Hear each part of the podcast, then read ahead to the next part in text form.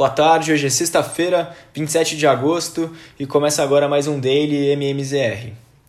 Hoje o dia foi marcado pelo discurso de Jeremy Powell, presidente do Banco Central americano, no simpósio anual de Jackson Hole, que gerava grande expectativa ao longo de toda a semana. A atenção dos investidores estava voltada para o tom que seria adotado por ele em relação a quando ocorreria o início da redução de retirada de estímulos monetários da economia americana que ocorre sempre pelo programa de compra de ativos, atualmente na ordem de 120 bilhões de dólares por mês. O discurso acabou não trazendo nenhuma grande surpresa negativa, indicando que o corte deva começar a ocorrer mesmo no final do ano e acelerar a partir do ano que vem. E ele também não demonstrou nenhuma grande preocupação com o avanço recente da variante Delta no país, e isso acabou trazendo bom otimismo para o mercado. Na esteira de indicadores econômicos, a renda pessoal dos americanos subiu 1,1% em julho. O índice de inflação, o PCI, que é bastante utilizado pelo Fed, avançou em julho 0,4% e na medição do núcleo 0,3%. Na base anual, o avanço do, do PCI foi na ordem de 3,6%, valores em linha com a expectativa do mercado. E nesse cenário otimista, o mercado parece ter focado menos hoje nas preocupações políticas vindo do conflito no Afeganistão e do atentado de ontem, e tivemos recorde no S&P 500 que avançou 0,88 e no Nasdaq que subiu é, 1,23 e o Dow Jones subiu 0,69 também. É, também de olho no discurso de Powell, as bolsas europeias apresentaram alta com o tom mais otimista do mercado.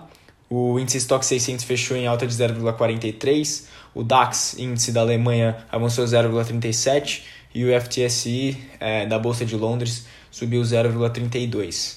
Com isso, os índices na Europa encerraram a semana em leve alta. Na Ásia, as bolsas fecharam antes do discurso do presidente do Fed e por isso ainda havia certa instabilidade no mercado. Apesar disso, na China, a notícia que o Banco Central deva oferecer novos estímulos monetários deram suporte para que o Xangai Composto subisse 0,59 no dia. Vindo agora para o cenário local, também tivemos um dia de forte influência do mercado externo.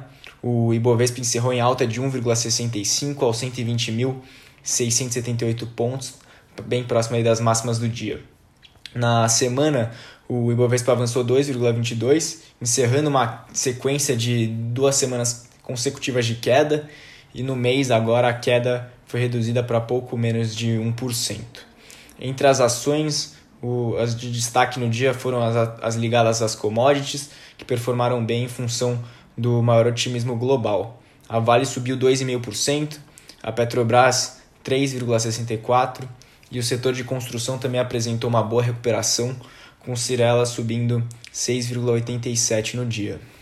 Na parte de juros, a curva apresentou um fechamento relevante puxada pelo Treasury americano, que cedeu 10 pontos base no vértice de 10 anos. É, outro fator que contribuiu para o alívio no prêmio embutido na curva foram os discursos de Arthur Lira e Campos Neto em evento hoje pela manhã, que trouxe um tom aí para amenizar as tensões envolvendo o rompimento do teto de gastos né? Lira disse que não vai permitir o rompimento e, e que isso seja feito para pagar o Auxílio Brasil. Com isso, a taxa do DI para janeiro 23 cedeu de 8,47 para 8,45 e a do DI 27, já na parte mais longa, é, foi de 9,80 para 9,69, é, precificando aí um, um risco menor do ponto de vista fiscal.